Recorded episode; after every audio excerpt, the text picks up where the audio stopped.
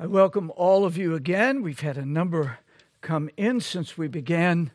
We're grateful that you are here this morning to worship the Lord Jesus Christ. if you have a cell phone, would you please check it now to make sure that it's on mute? And we would deeply appreciate that. For our visitors, especially with little ones, if they need to be quieted or corrected, you can take them right through that door. We have a large, a large room with a large screen where you can continue to follow the sermon. And uh, should they quiet down, and often they do, you can bring them right back in here. uh, last week in the, the message, uh, I mentioned uh, several works on prayer, and uh, some asked about that. I probably was, since I was in the middle of the sermon, probably going too fast for you to write down titles, but I have a stack of them up here if you want to write them down. They are J.C. Ryle's book, A Call to Prayer. This is the one to start with if you've never read any sound books on prayer. and it's a very small, but it's very powerful and very helpful. The next is Prayer by John Bunyan, the author of uh, The Pilgrim's Progress. Uh, this is a wonderful um, mediate uh, or mediate step uh, in, in the reading. He's not too difficult, even as a Puritan. this one is not difficult to read. Following that is Hearing God's Rod by Thomas Brooks. Now, I love everything I've ever read by Thomas Brooks, pretty much the same with Bunyan. Brooks, uh, but Brooks is a little more to work with. Uh, he has very high English, a very old English. He was writing in the 1600s. So I wouldn't begin with his works. But as you work through these, I would highly, highly recommend that you read Brooks. He, he is absolutely delightful, and all of these men are soundly Christ centered. Uh, finally, there is the book, The Private Key to Heaven. The original title was The Privy Key. Uh, that's we don't use that word the way they did back then in our day. So we, we changed it to the modern meeting, which is the private key. And uh, this is a book to read uh, two or three times in your life at least. I can't say that about a lot of books, but this is one. This is a treasure chest. It's work. You have to you have to make sure you're getting what he's saying sometimes. So don't start with this one, especially if you've never read the Puritans. But uh, but I would urge you to read enough to where you, you can build up to that wonderful book. It is an absolute golden treasure house filled with uh, some of the most beautiful language setting forth the doctrine of prayer uh, that I have seen. So, those are up here. If you want to take a look at them, write the titles down. That's just fine. Uh, unfortunately, well, I guess I should say not unfortunately, but in the Lord's providence, our firewall is down, and therefore, as uh, I trust you read in the email that was sent to the congregation, we're not able to stream today. So, any of our brethren that are at home are not able to follow us uh, today. Uh, I do pray that uh, uh, we will be able to get that up soon. The company has told us uh, they were overnighting something to us, so we hope that that will get here uh, in a timely fashion and we can get all of that back up and running. Uh, but I do pray that uh, after this message is recorded today, that it will find uh, listeners online when it is posted. And uh, we will be somewhat drinking at the fire hydrant today, so this may be a message you would want to return to. All right, Acts chapter 6. Acts chapter 6. We're going to read once again verses 1 through 4. Verses 1 through 4. Would you please stand with me as we read the Word of God?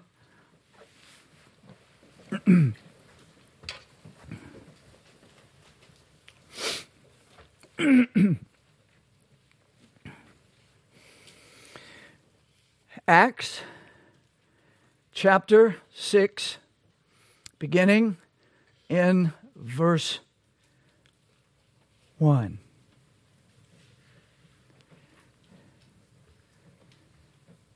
Acts 6, verse 1.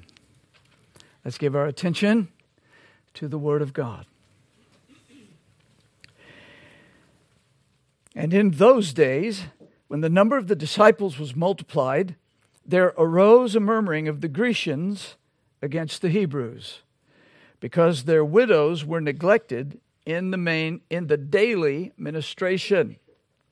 Then the twelve called the multitude of the disciples unto them and said, It is not reason that we should leave the word of God and serve tables. Wherefore, brethren, look ye out among you seven men of honest report, full of the Holy Ghost and wisdom, whom we may appoint over this business.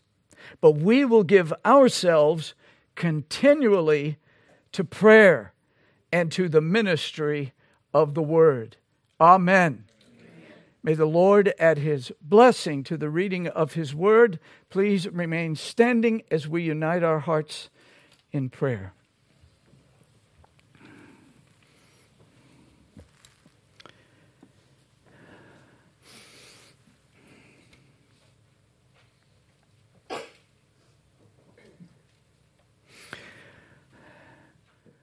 Our blessed Heavenly Father, What mercy thou hast showered upon us today in Christ Jesus, that we have the health and the freedom to gather in thy name. We know it is not so for all of our brethren around this world.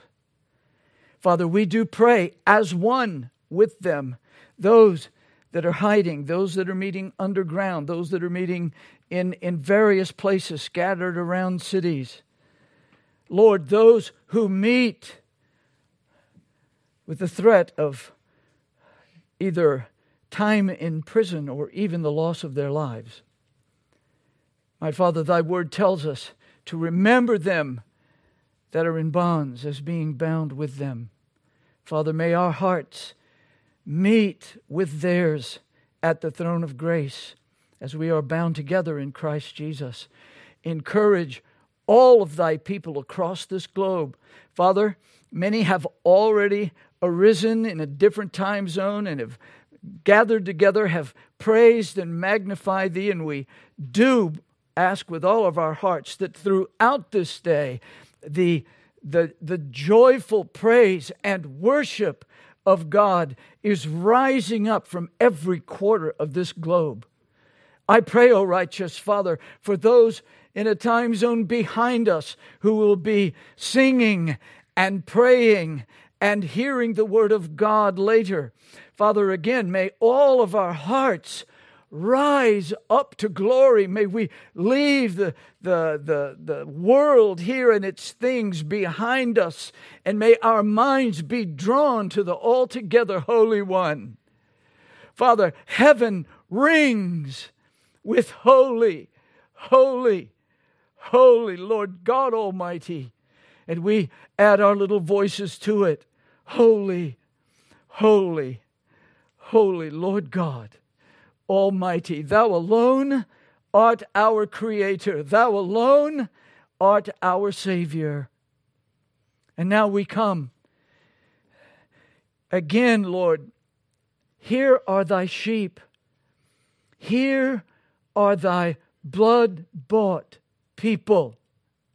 Here are the temples the living stones of the Holy Ghost. And Father, we are built together, built upon the foundation of Christ, the cornerstone, and of the apostles.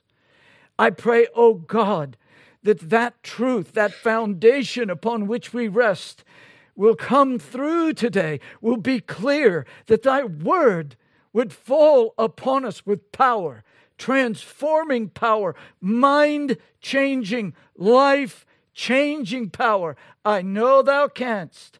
I pray that thou wilt. Father, for those that are lost, for those that are in the darkness of their sins, for those that are bound up in their lust and driven by their own desires, how I pray that thou wouldst subdue them today. Put thy gospel before them before they drop into hell. Please, O oh righteous Father, I pray, bring the glory and the beauty of Christ, the deliverer. And may every heart hear and understand by the power of the Spirit that Christ is truly the Savior of sinners, the gracious Lord and Savior of all those who come to Him in faith. Now, Father, I do pray that these things would rise up in our hearts. Take our minds off of the things of this world and may we fix our hearts. Lord, as Paul says, if ye then be risen with Christ, seek those things which are above, where Christ sitteth on the right hand of the Father, on the right hand of God. Father, may it be our endeavor here today. Lift us above the mire and the, cell, the, the cesspool in which we live, and help us to see the glory and the beauty of the world to come. And my Father, I pray that our hearts will truly be drawn out in love for Thee. True, genuine, from the heart, love for Thee. May it reflect Thy glorious love to us. And I pray, O oh Father, that we would equally love one another as Thou hast commanded us, as Thou hast loved us, O Christ. This is the command that stands before all of us here this morning. And Father, help us to love the lost. Help us to encourage those who do not know Thee. Some don't even realize that they don't know Thee. Father, I pray that Thou would shatter every vestige of external religion, mouth religion. And Lord, raise those darkened hearts into the light of Jesus Christ. Raise them, make that glorious resurrection of the new birth to breathe life into them. Open their eyes and open their ears to hear and see the beauty of the one and only Savior of men, Jesus Christ the righteous. Now, Lord, we need thy Spirit. This vessel of dust needs thy Spirit. I can do nothing without thee. I can help no one here apart from thy Spirit and thy word. Please grant thy help that thou wouldst be exalted, not unto us, O Lord, not unto us, but unto thy name give glory. Now, Father, may thy Spirit boldly, beautifully, powerfully move as we hear thy word. And I pray it in Jesus' name. Amen. Amen. Please be seated.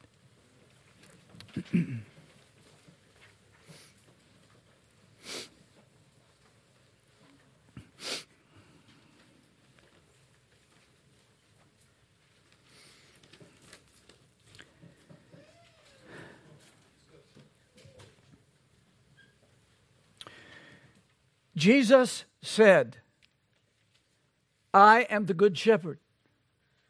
The good shepherd giveth his life for the sheep. I am the good shepherd and know my sheep and am known of mine. Peter declared him to be the shepherd and the bishop of our souls in his first epistle. Jesus fulfilled God's promise I will give you pastors according to mine heart, which shall feed you with knowledge and understanding.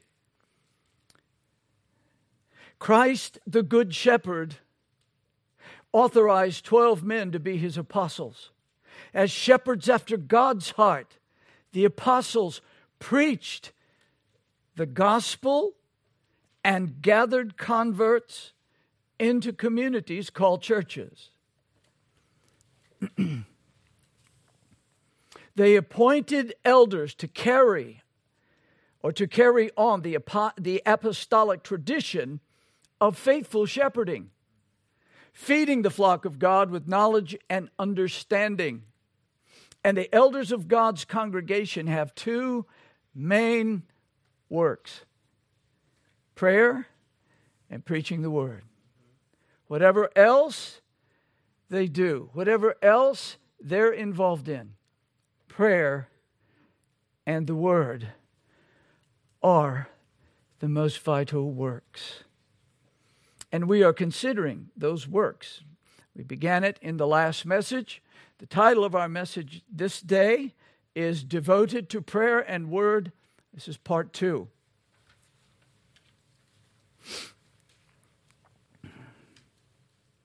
May our loving and gracious Heavenly Father shed abroad His love in our hearts through the Holy Spirit.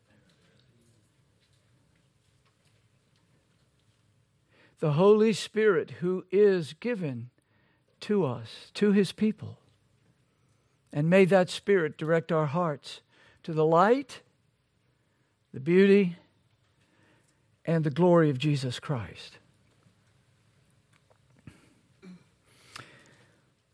Our first heading is Christ's apostles understood the heart of their ministry. This is where we began last week. As we saw in part one, the 12 blessed apostles of Jesus Christ were faithfully preaching the gospel in Jerusalem in obedience to Christ's commission. God blessed that preaching with the mighty regenerating power of the Holy Spirit. and the number of the disciples was multiplied. That means many people were drawn out of darkness, were translated by the power of the Holy Spirit into the glorious kingdom of God's dear Son, Jesus Christ. Multitudes in that city were repenting of sin, believing on the crucified and resurrected Christ, receiving baptism in his name, and gathering with the Jerusalem congregation. The new growth presented new problems. The Hebrew speaking brethren were neglecting the Greek speaking widows in the daily distribution of food. So the 12, who were the overseers of that congregation, addressed the problem. That's leadership. They summoned the entire congregation and said, It is not reason, it's not right, it's not proper that we should leave the Word of God and serve tables. Their words did not mean that they thought serving the needy was a task too low for them. They knew that obeying the risen Christ's command to preach and teach was a higher calling. The apostles then wisely resolved the problem. They appointed the congregation to search out seven spirit filled men to care for the widows. The apostles would then lay their hands on them and appoint them to take care of the food distribution problem. We call men such as that today deacons. They're an important part of the life of Christ's body. but having resolved that problem, the 12 affirmed their main work. We will give ourselves continually to prayer and to the ministry of the word.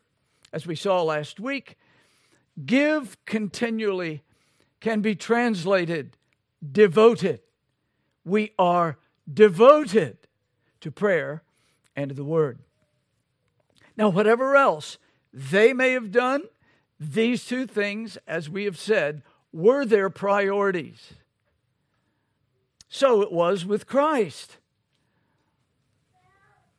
The four Gospels reveal that whatever else he did, prayer and the ministry of the Word were his priorities.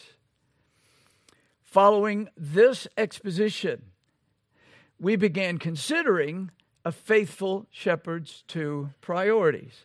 We started last week on this heading Shepherds after God's heart are devoted to prayer. They don't pray once in a while, they don't pray just when things are getting bad. By the way, that's generally too late.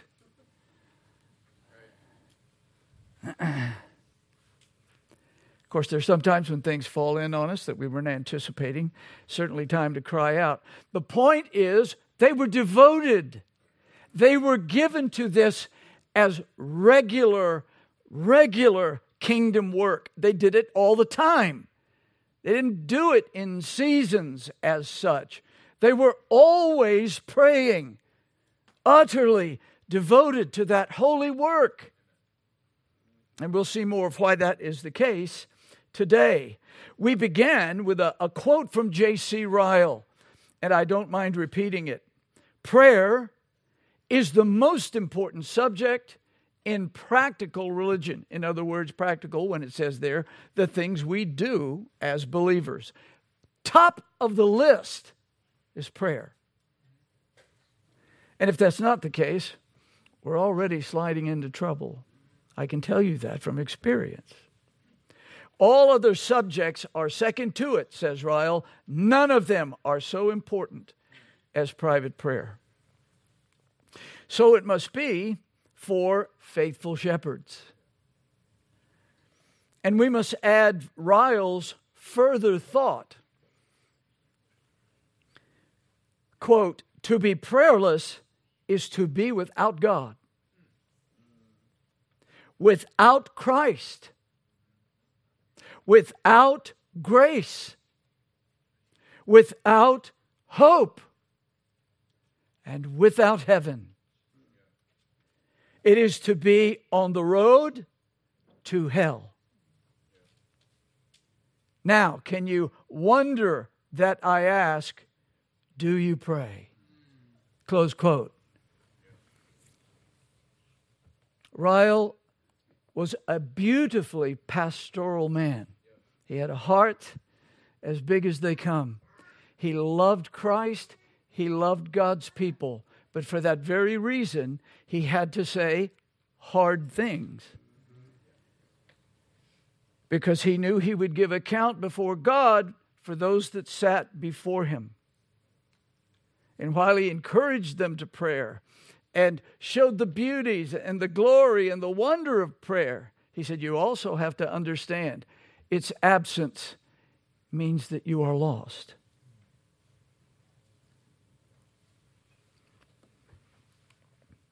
Prayer is essentially Christianity or essential to Christianity, and it is for pastors and saints.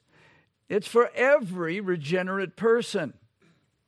But we're talking about the pastor's responsibility to give himself to prayer. so, following what we considered there, we we took up several definitions of prayer suggested by mighty men of prayer. While all the definitions were biblical and edifying, the simplest came from the pen of Thomas Watson, who is almost always worth reading. He said, quote, prayer is nothing but the soul's breathing itself into the bosom of the Father. Close quote. Now, this led us to the obvious conclusion pastors must be men of prayer. Why?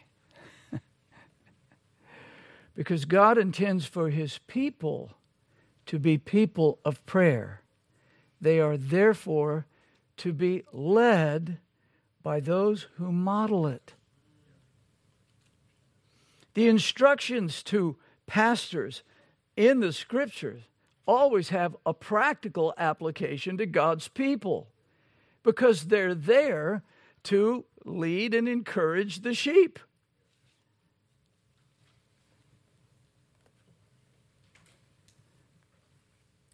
Now, that is where we left off. So, we pick up today right here. Pastors must pray.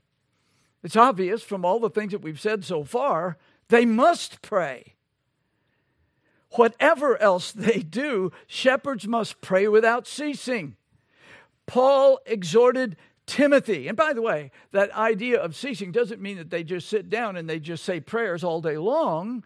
What it means is that they are always in a spirit of prayer, and at every opportunity, they take prayers, whether they are short prayers offered up at the spur of a moment.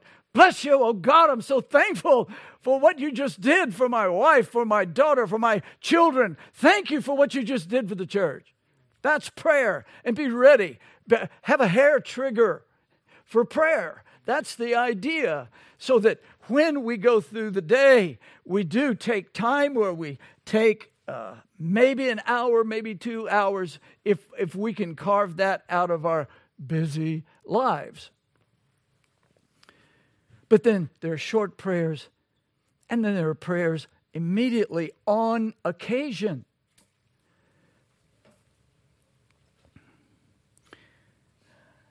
My dear daughter was once struck by a car, and we were astonished that she lived. And I was working on the house in which we lived at that time. She was, uh, I think, about 11, 12, around that, that age. And she got right in the path of a car. Didn't even have time to hit the brakes.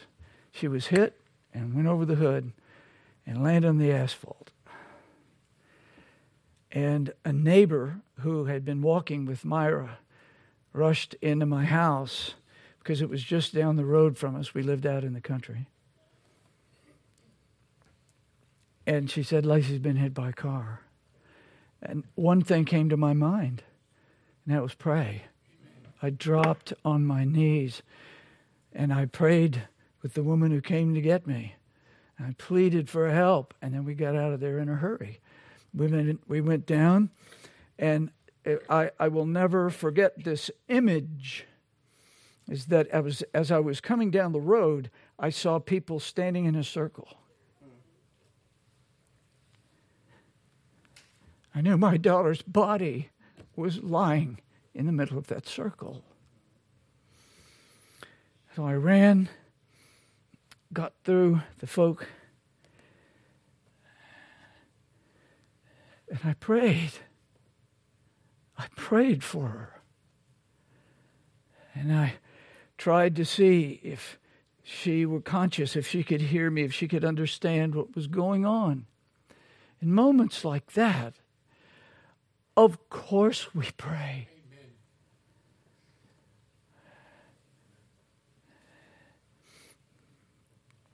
There are times when it's not perhaps a life or death emergency. We should be taking those times to praise and thank God that it's a peaceful day. Amen. We should pray.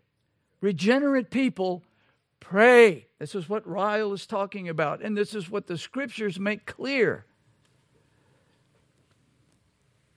When God saved Paul, who was at that time Saul the Jew, when it was raised. Wait, this is the guy, we know about him. Man, he persecutes your people. Christ said, He's my servant. Behold, he prayeth. He didn't say, Man, he can spit out a bunch of Bible, Bible verses. He could have, because Paul could have. But he said he's praying.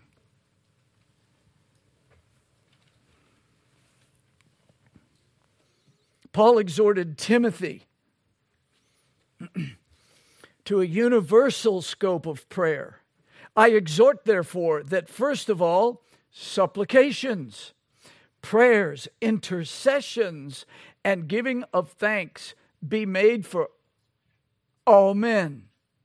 What? Is anybody here really thankful for the dictators in this world?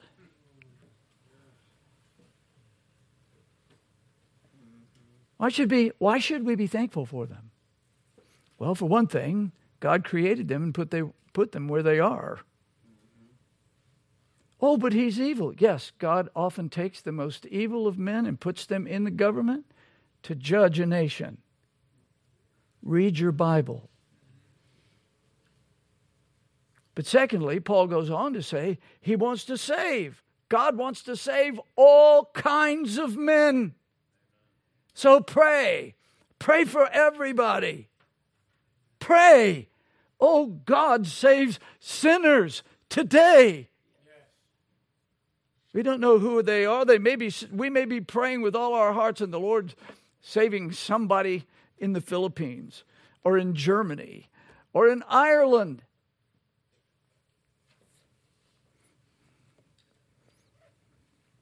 John G. Paton's father was a man of extraordinary prayer.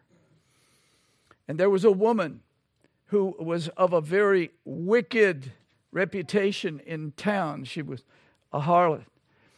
And somehow she discovered that Paton's father had family worship every day. And she started coming and sitting under the window. They didn't have air conditioning. And she'd sit under the window and listen to that man pray. And the Lord ultimately saved her out of her darkness and her wickedness. And the, the prayer that he offered up so much and so often was, Lord, save the sinner. In other words, he didn't have names to pray, didn't know where they were, but he knew that God saves sinners. He knew that the scripture said Jesus Christ came into this world to save sinners. If you're a sinner, you qualify for salvation if you will repent of your sins and believe on the Lord Jesus. Pastors after God's heart will agree with Paul. They should be praying always with all prayer and supplication in the Spirit, and watching thereunto with all perseverance and supplication for all saints. Not only praying for all people on one hand in a general sense, but we should be praying for God's people everywhere across the face of this world. Everywhere. Notice, with all perseverance, our flesh does not like to persevere in prayer. It surely doesn't.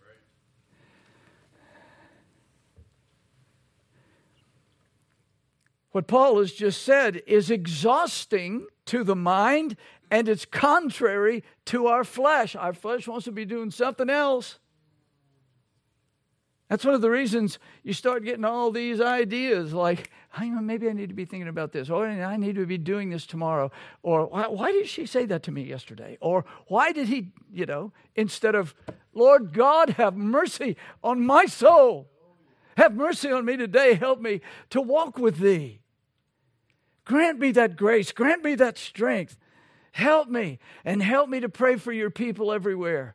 Father, I pray for the poor people that are thine. I pray for the rich ones, not many of those, that are thine. But I pray for thy people everywhere they are.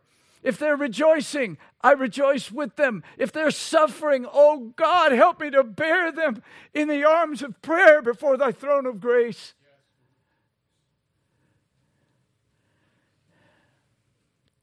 Prayer in the Spirit is an essential qualification for prayer warriors. In the Spirit, not just mumbling. Every religion has prayers, prayer wheels, prayer beads, prayer this and that. But they're not praying because they're not united to Christ by the power of the Holy Spirit. They're going through a religious action that ultimately accomplishes nothing.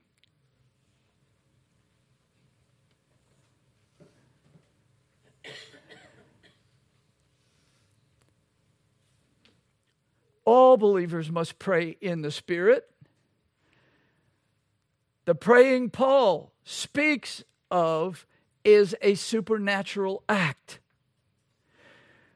But an elder then must pursue it relentlessly. And again, in everything, by prayer and supplication with thanksgiving, let your request be made known to God. Well, that's spoken to God's people at Philippi. But the fact of the matter is, that's exactly what a pastor must be doing so that ultimately God's people realize it's part of what they should be doing. This was Paul's general command to all the saints in that church.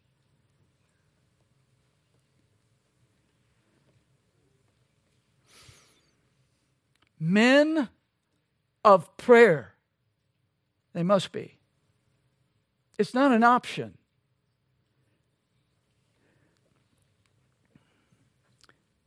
If this prayer and supplication and thanksgiving and all of these things in the Spirit, if that's true for every believer, how much more for a pastor who is overseeing the people of God?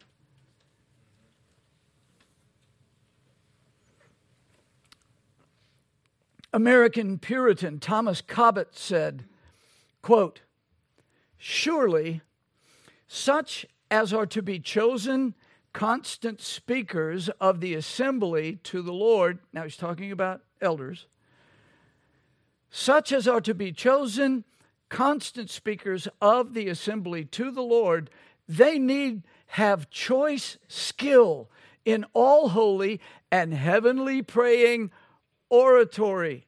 Oratory, children, and for the rest of us, it's, public speaking. He's talking He's not talking about private prayer. He's talking about when the elders stand before God's people and pray for them and plead for God's blessing upon God's people. We've done that today. We do it Lord's Day after Lord's Day. Father in heaven, hear your people. Come and bless them. Fill them with thy spirit. Be merciful, be gracious, be loving. Build them up. Reprove, rebuke, exhort, comfort, but build them up whatever we need. So he's saying, such, such, meaning those who have learned something of that skill of holy and heavenly praying, such as are to be the chosen champions, as it were, of the congregation. You get the picture there? Someone fighting for God's people. Fighting for God's people. I love what he goes on to say. He said, They're chosen to be the chosen champions, as it were, of the congregation to wrestle it out with God on their behalf.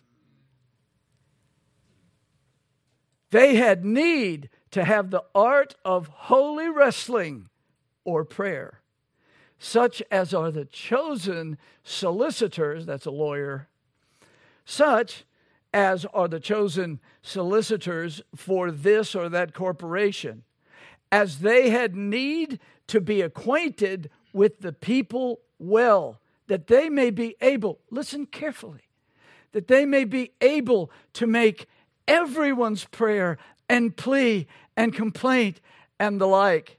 In other words, make it their own. You get little texts from me or emails occasionally. How can I be praying for you? What's going on in your spiritual life? Um, amidst all of the other things you get, I realize it may be, oh, not now. It doesn't have to be right then. But why?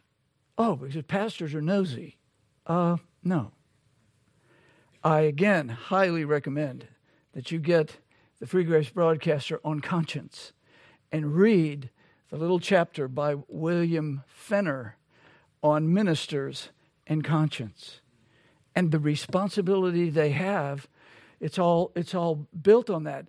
If we don't know the sheep we're not really going to know how to be preaching for them and to them we've got to have some finger on the pulse so that we know what's helpful when we had the man in our midst that brought in his despicable heresy of open theism.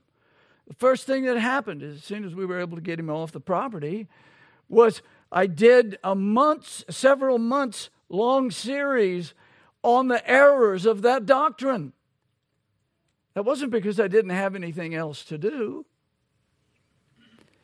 Pastors are intercessors for the Lord's people. Let's not get confused. Jesus is the main intercessor always.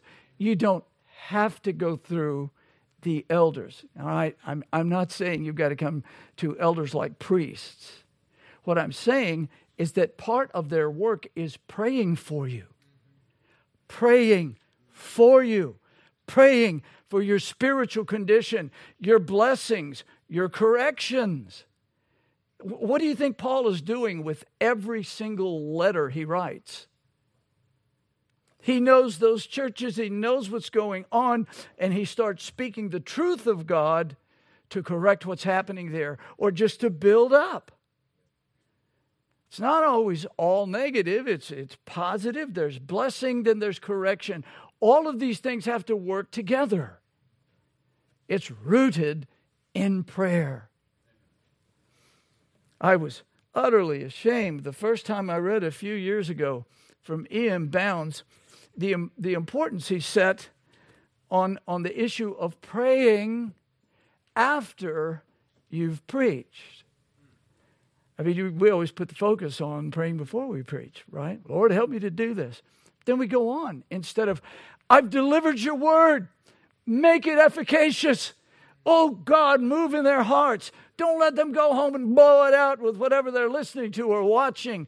Oh, may they take thy word and go home and chew on it and digest it and be transformed and made more like Christ. Amen. There must be praying. Speaking of Bounds, he said, quote, the preacher who has never learned in the school of Christ the high and divine art. There's that word art again, from Puritan to a Methodist. he says that art, that skill of intersection for his people, and I've got to start that over. You, have got to get this. The preacher who has never learned in the school of Christ the high and divine art of intercession for his people will never learn the art of preaching. Will never learn the art of preaching. And he goes on to say, They'll never learn the art of preaching, though homiletics be poured into him by the ton, and though he be the most gifted genius in sermon making and sermon delivery.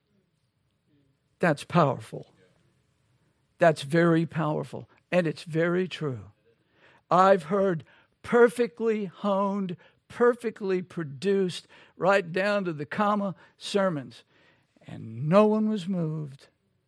They were glad to have a little more Bible facts. They're glad to be a little bit more informed about things in the Word of God. But the Word of God and preaching as it is in the Scripture is for transformation. It's not just information that we need, we need transformation. We need to be changed or we're going to do the same old things we've always done. That's the very nature of the flesh. Shepherds after God's heart must pray, must pray in the Spirit, must learn and use the various kinds of prayer, must become skillful in the art of prayer, and must learn to wrestle with God on behalf of God's people.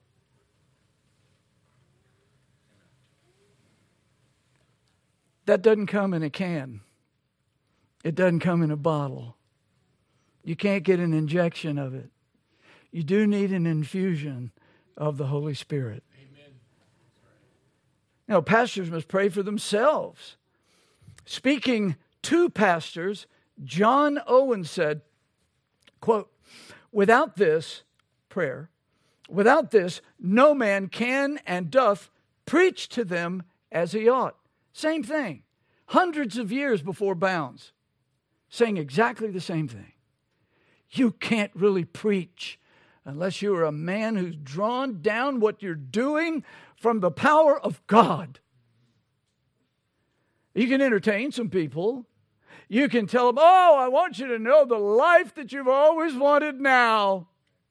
And you can get millions of people to show up for that. Do you want to tell them the darkness of sin and the glory of God's Savior? You need the power of God. So Owen says, without this, no man can or doth preach to them as he ought, nor perform any other duty of his pastoral office. From hence may any man take the best measure of the discharge of his duty towards his flock. In other words, you want to measure the, the reality of the ministry you believe that you have. It's going to begin in your prayer life. Lots of people come out to hear me. Well, you, you just may be a great entertainer. There's a lot of religious entertainers out there. They sound pretty good. They got some Bible verses. They can throw some Bible verses out there. They can stomp. They can foam. They can do everything, you know, that makes you go, okay, I'll, I'll part with this money in my wallet. But I'm telling you, brethren, a biblical ministry is generally not going to be popular unless the Lord sends revival, Thus, He sends a glorious awakening. And it's, uh, it's not generally going to be a huge money making endeavor. Praise the Lord. Because that defiles it.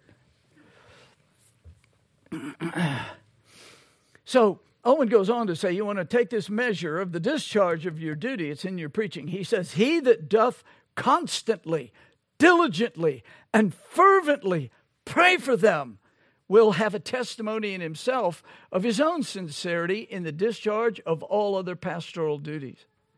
In other words, do you really pray for God's people? Or do you just pray, well, you know, uh, Lord, help me do a good sermon? Lord, they're going to be lost people. I pray that you would help me to preach this so that they would be saved. Lord, there's going to be thy people, thy regenerate people there. Help me to encourage them. Help me to build them up in the faith. Help me where they need to be reproved. Help me where they need to overjoy. But help. Looking to God, looking to Christ, not trusting ourselves, not trusting the flesh. Owen goes on to say, as for those that are negligent herein, be their pains, labors, and travail in other duties never so great, they may be influenced from other reasons. They may be influenced to what they're doing from other reasons other than love for Christ, union and communion with Christ. This is a real thing. There is a connection between heaven and earth in God's people because God has raised them from the dead. When they're born again, there is a new heart put within them. They're made new creatures. They're brought into union by the power of the Holy Spirit with Christ. But you know, that should floor us. But what he's, Owen is always so good about these kinds of things. He says, in this constant prayer for the church, which is so incumbent, which means necessary as a duty on all pastors, as that whatever is done without it is of no esteem in the sight of Jesus Christ.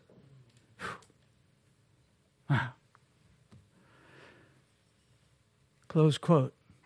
So the pastor must learn to pray for himself as well as everybody else. He's got to pray for his own spiritual condition. He needs to take his own temperature. He needs to have brothers and sisters in the congregation that are kind of like um, brethren barometers, where you can kind of pick up where you are by their loving uh, encouragements and even rebukes of you. The pastor must learn to pray with David, the shepherd king. He was a good shepherd. Give ear to my words, O Lord. Consider my meditation. Hearken unto the voice of my cry, my King and my God. For, uh, for unto thee will I pray. My voice shalt thou hear in the morning. O Lord, in the morning will I direct my prayers unto thee and will look up. Now, for many years, for many centuries, uh, many of the Lord's people have started their day getting up uh, earlier than all and giving time in prayer to the Lord, just for what David is doing right here. But a, a, a, pastor must be so filled with the scriptures that he's got ideas in there that come from the very light of God's word. Shape my life, Lord. Take my life and let it be, as the hymn says, consecrated, Lord, for thee. That's not going to come from just sitting and, and blankly watching YouTube videos, unless they're good preaching or some good teaching. What are you filling your mind with? Is it things that would help you pray, point you to prayer, build you up in prayer? Yes, there's a place for recreation. That's another message, but at least it's a footnote to what I've just said. So, pastors must pray, listen carefully. Pastors must, must pray against Satan's distractions subtle and not so subtle temptations, the stubbornness, backwardsness, and lusts of our sinful flesh. Outward, worldly people and events, our spiritual errors or laziness, contention in our marriage or family relations. That'll mess with your prayer. Peter said, Hey, husbands, if things aren't right between you and your wife, you know what? Your prayers are going nowhere. How about that? There are all kinds of things that can distract us in our prayers. You've had that happen, those of you that are, are the Lord's people. You've gotten on your face and you were earnestly praying, and something that somebody said came into your mind, or something that someone did came into your mind. And all of a sudden, it was kind of like the carrot in front of the donkey, over this way, over this way, and your mind start going in that direction. We need help. There are distractions to prayer. The enemy are behind it, but we don't need Satan in the room to be distracted in prayer. Just, just our flesh is ready, like, okay, we've been praying here for like five minutes now. Can we do something else? Hmm. We have to face spiritual sluggishness and we have to face physical drowsiness. Certainly, there is more to all of this, but these are real battles that must be fought by word and spirit and all kindled by love from Christ and for Christ. You can't whip yourself into gear to do this and make it efficacious. You have to go to Christ. All the blessings of God come from God, and they go through the Lord Jesus Christ, and they're delivered in word and spirit. You've got to be in contact with headquarters. Well, pastors must pray for the lost and the, for the saved. what? they got to pray for the lost and the saved. Pastors, after God's heart, must intercede on behalf of others.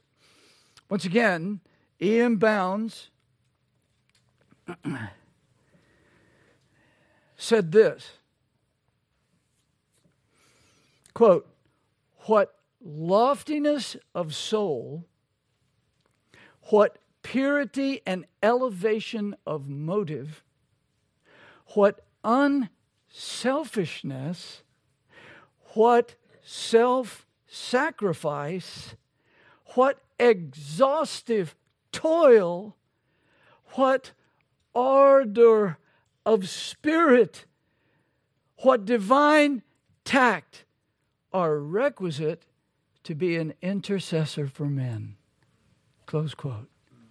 That's an extraordinary statement. And while we would disagree with him in a lot of things, I think he's exactly on the point here. Now, the thing is, we can't just pray for our family. We're to pray for all kinds of people. We're to pray for saved and lost. You've got to expand your borders if you're not working with that fundamental framework. Pray. Pray big. Elders, according to God's Spirit, according to God's heart, must intercede for unbelievers. They must cry out to God for the salvation of the lost in their congregation, in their neighborhood, in their city, in their state, in their country. And they must pray for unbelievers worldwide, crying out to God for the day when the earth shall be full of the knowledge of the Lord as the waters cover the sea. That day's coming. We're a day closer when all the nations are going to bow to Jesus Christ. We need to pray with these things in view.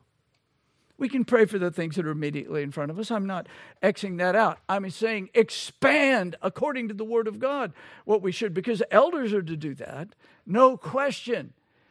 Mm-mm. But they don't learn these things and then just keep them to themselves. Right? Isn't that so? The earth, the earth shall be full of the knowledge of the Lord. Amen. Can't wait. Have to. now, they must intercede, knowing that those who will not believe and this is so difficult. they must intercede knowing that those who will not believe on the crucified and resurrected Lord Jesus now will hear him declare from his throne of glory those horrifying and soul shocking words Depart from me. I never knew you.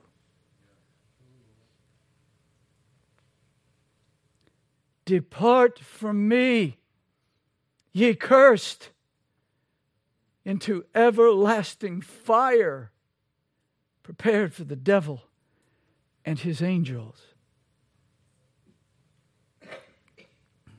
Oh,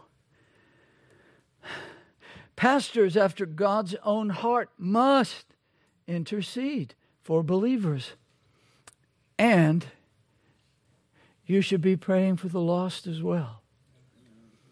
Everybody here that's been converted has likely had someone or somebody's praying for them, sometimes for years.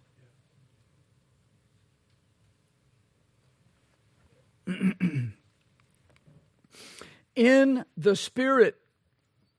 Such pastors must pray down God's blessing, provision, protection, and sanctification upon God's eternally loved people. I'm not saying that you don't pray for those things yourselves. Of course you do, and you should. But it's a pastor's responsibility. These are Jesus's sheep. They're not mine. I didn't buy them. I didn't shed my blood for them. And even if I shed my blood for them, it wouldn't make any of them clean from their sins. I would just be dying in my sinful blood. Only Christ can save.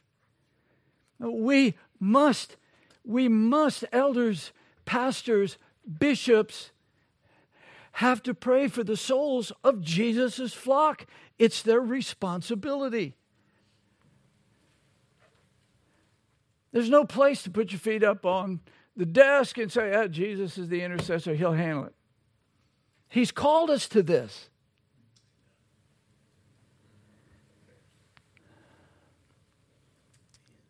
In the Spirit, they must pray down the glory and beauty of God's grace God's mercy and God's love on Christ's bride. Lord, come, come into your garden. Come and love your bride here today. Come and encourage them. Come strengthen them. Come whisper in their ears, I am thy salvation. Listen, pastors must pray for the spiritual growth of God's people. Paul showed us this plainly, plainly. It isn't just, oh, well, I put a, a, a, a um, you know, a sermon together and your wife says, oh, that was a good sermon, sweetie. Just not, I'm always glad when my, when my wife doesn't protest about what I preached. But that's not the point. It's God's people. It's God's people. Paul says, For this cause I bow my knees. Here's what I pray for.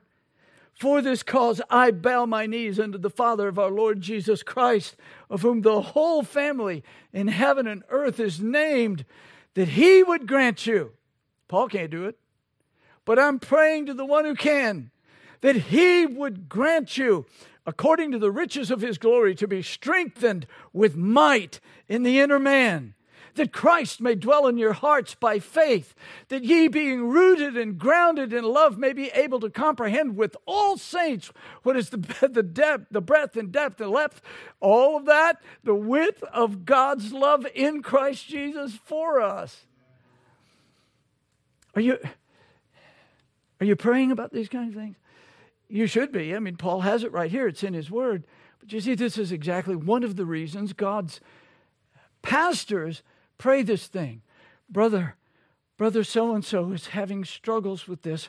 My Father in heaven, thou was shown me in the, in the prayer of Paul to pray that he might have inner strength today. Give him strength against that sin. Help him to fight the battle.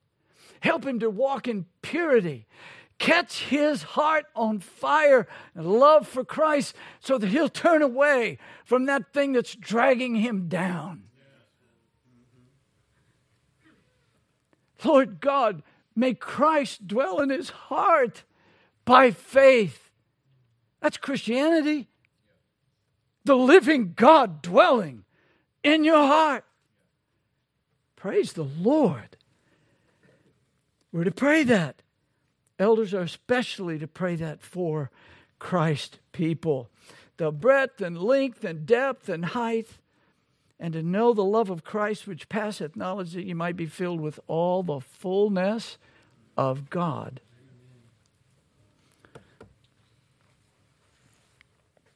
I don't know what that means, but I want it. I mean, I don't know if any of us could say, oh, I'm here today filled to the top. I am filled with all the fullness of God today. But I want to know it. I've read, I've looked at some of the commentaries, and some of it sounds good, some of it sounds like mm, fishing. We're talking about something supernatural that God does in and for his people. Pray that God does this for you. I pray this prayer, and I pray this prayer for God's people here. In the Spirit, such preachers must pray for the peace of God's church, which the enemy disrupted, for the love of God's people for one another. Lord, this is your church. Somebody texted me recently and said, well, I know you've got bigger things to do with than this little thing. But that little thing had to do with ultimately a stumbling block. And stumbling blocks just have a way of taking their own life and running. And all of a sudden, something that seemed little becomes gigantic. I said, top of the list for me, for the Lord's people, is the peace that the Prince of Peace brings here. The enemy always wants to disrupt it. So I said, Fine with me. I'm happy to deal with this little thing. And here's what I would encourage don't let it become a big thing, deal with it. If we don't obey Christ in how he wants us to live in his house, we will pay the price. We certainly will. And you'll see some ugly things and changes in people you thought you'd never see. In the Spirit. These kinds of men must pray for Christ's protection against principalities, against powers, against the rulers of the darkness of this world, against spiritual wickedness in high places. Demons are real. Now, filthy and wicked human beings don't need any demons anywhere near them to do filthy and wicked things. But the powers of darkness are real. They're having a heyday right now. I mean, I am telling you, this is our country is like demons on parade. This is like a Mardi Gras vomited up from hell. Look at your country. It's not purity, it's not righteousness, it's not good. And more and more, if you're reading the media, which itself is depressing. But the more you look at the media, there's a problem in this country. It's all these straight people. It's all these people that are conservative. They're all white nationalists, etc., etc., etc. That's what they did to the Jews in Germany. They became the focus of the nation for the problem of the nation, and they needed to be deal, dealt with. You're not hearing what they're saying on the news if you don't realize how close that's getting.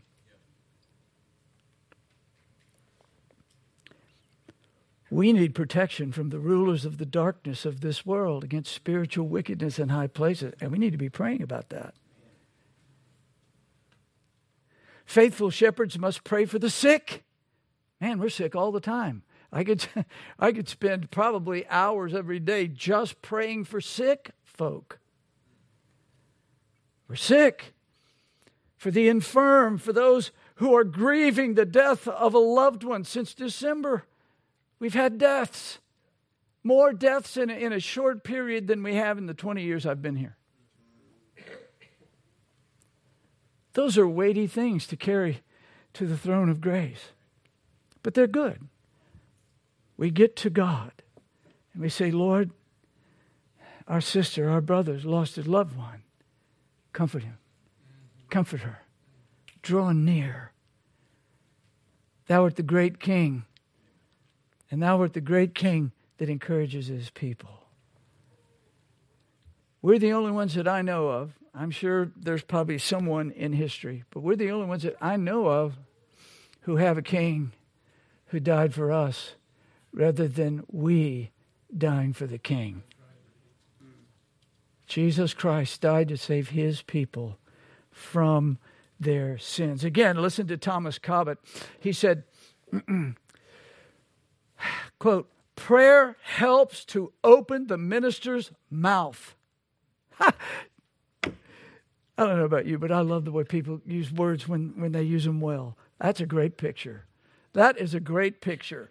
Prayer helps to open the minister's mouth. And what's he opening it about? Jesus Christ the God man who came into this world to save his people from their sins, the eternal Son of God, born of a virgin, made of a virgin, made under the law.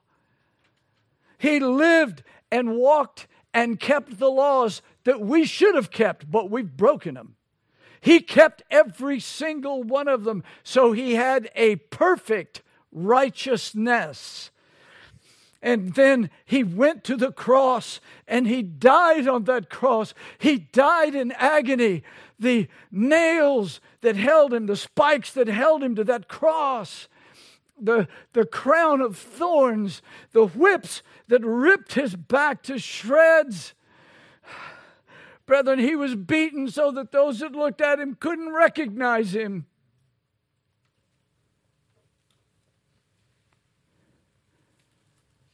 He wasn't just being a good example, he did something that none of us in here can do.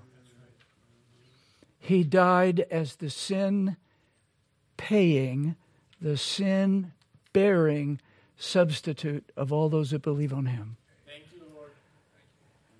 I mean, the only reason a human being will not go to judgment in eternity, will not go and lie down in the flames of hell forever. The only reason is repenting of our sins and believing on Jesus, the crucified, resurrected God man. Those of us in here that have been delivered know how precious that is. If you haven't seen your sins, oh, may He be pleased to show them to you today and not give you any rest until you turn and say that Jesus Christ, the crucified and resurrected Savior, is my only hope for righteousness. Amen. Well, Paul knew, as Cobbet said, prayer helps to open the minister's mouth. It opens a door of utterance, close quote. Paul knew this by experience. For that reason, he urged the Colossians listen, continue in prayer and watch in the same with thanksgiving. There's the general. He says, with all, praying also for us. Pray for me and the guys that are going out and preaching this gospel from nation to nation, from city to city. Pray for us. And, brethren, you should pray for pastors. You should pray. Pray. They're vessels of just, just like you. There's not a temptation you've had that they likely haven't. And there are probably very few sins that some of them have not committed. They know the bitterness of sin and the sweetness of Christ. You need to pray for them. They could fall any day. With all, praying for us also that God would open unto us a door of utterance to speak the mystery of Christ, for which I'm in bonds. Speaking the mystery of Christ, for which I'm in jail that I might make manifest that glorious mystery, that I might make it manifest as I ought to speak. Here's Paul. Who knew the Lord like Paul did? And yet he's saying, I want to make sure I preach Christ effectively. I want to preach Christ as I ought to. It's this is not a performance. It's bringing the Word of God and explaining it and feeding it to the Lord's people. So, the effectual, fervent prayer of a righteous man availeth much. God willing, next week we will take up shepherds after God's heart are devoted to preaching. But I believe, eh, this is one of the rare times in my life, I disagree with John Owen. Did I say that publicly? Who am I?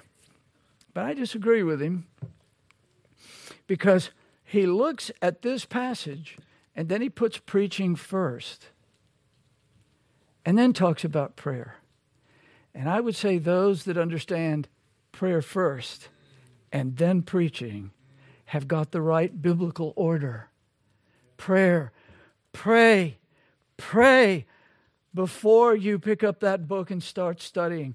Pray, ask God to set your heart on fire, give you eyes of perception, help your brain to take in these beautiful and glorious words and think about the heavenly thought that gave it, and then try to feed it to the Lord's people. Don't just take it and get a commentary and say, well, he said that, so I'll say it too. Get in the book and read it and read it and read it and compare one passage with another and, and then realize I'm bringing to people words of life.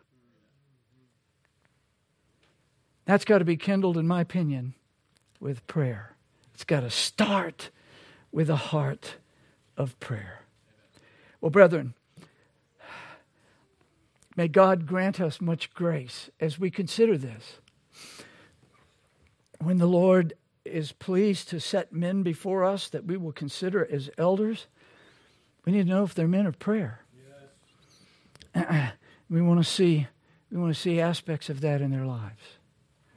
So may God help us and may we all pray regularly for pastors everywhere as well as everyone else. Holy Christ, your word is great, your word is good. When we look into this book and we see that thou takest these weak and pathetic human vessels and use us to bring thine infallible word, it just doesn't even seem like it makes sense. But it is thy way. So help us in that. May we bring the words of life and may thy children eat from it. And Father, I pray that everyone in this room understands the gospel that was set before them the life, the death of the God man, rising again, faith in him. Oh, Father, now bless thy people. And I ask it in Jesus' name. Amen. Amen. We're going to have the Lord's Supper. So we will take just a very short break for those of you that need either the facilities or some water, and then we will have the Lord's Supper together. Let's take a break.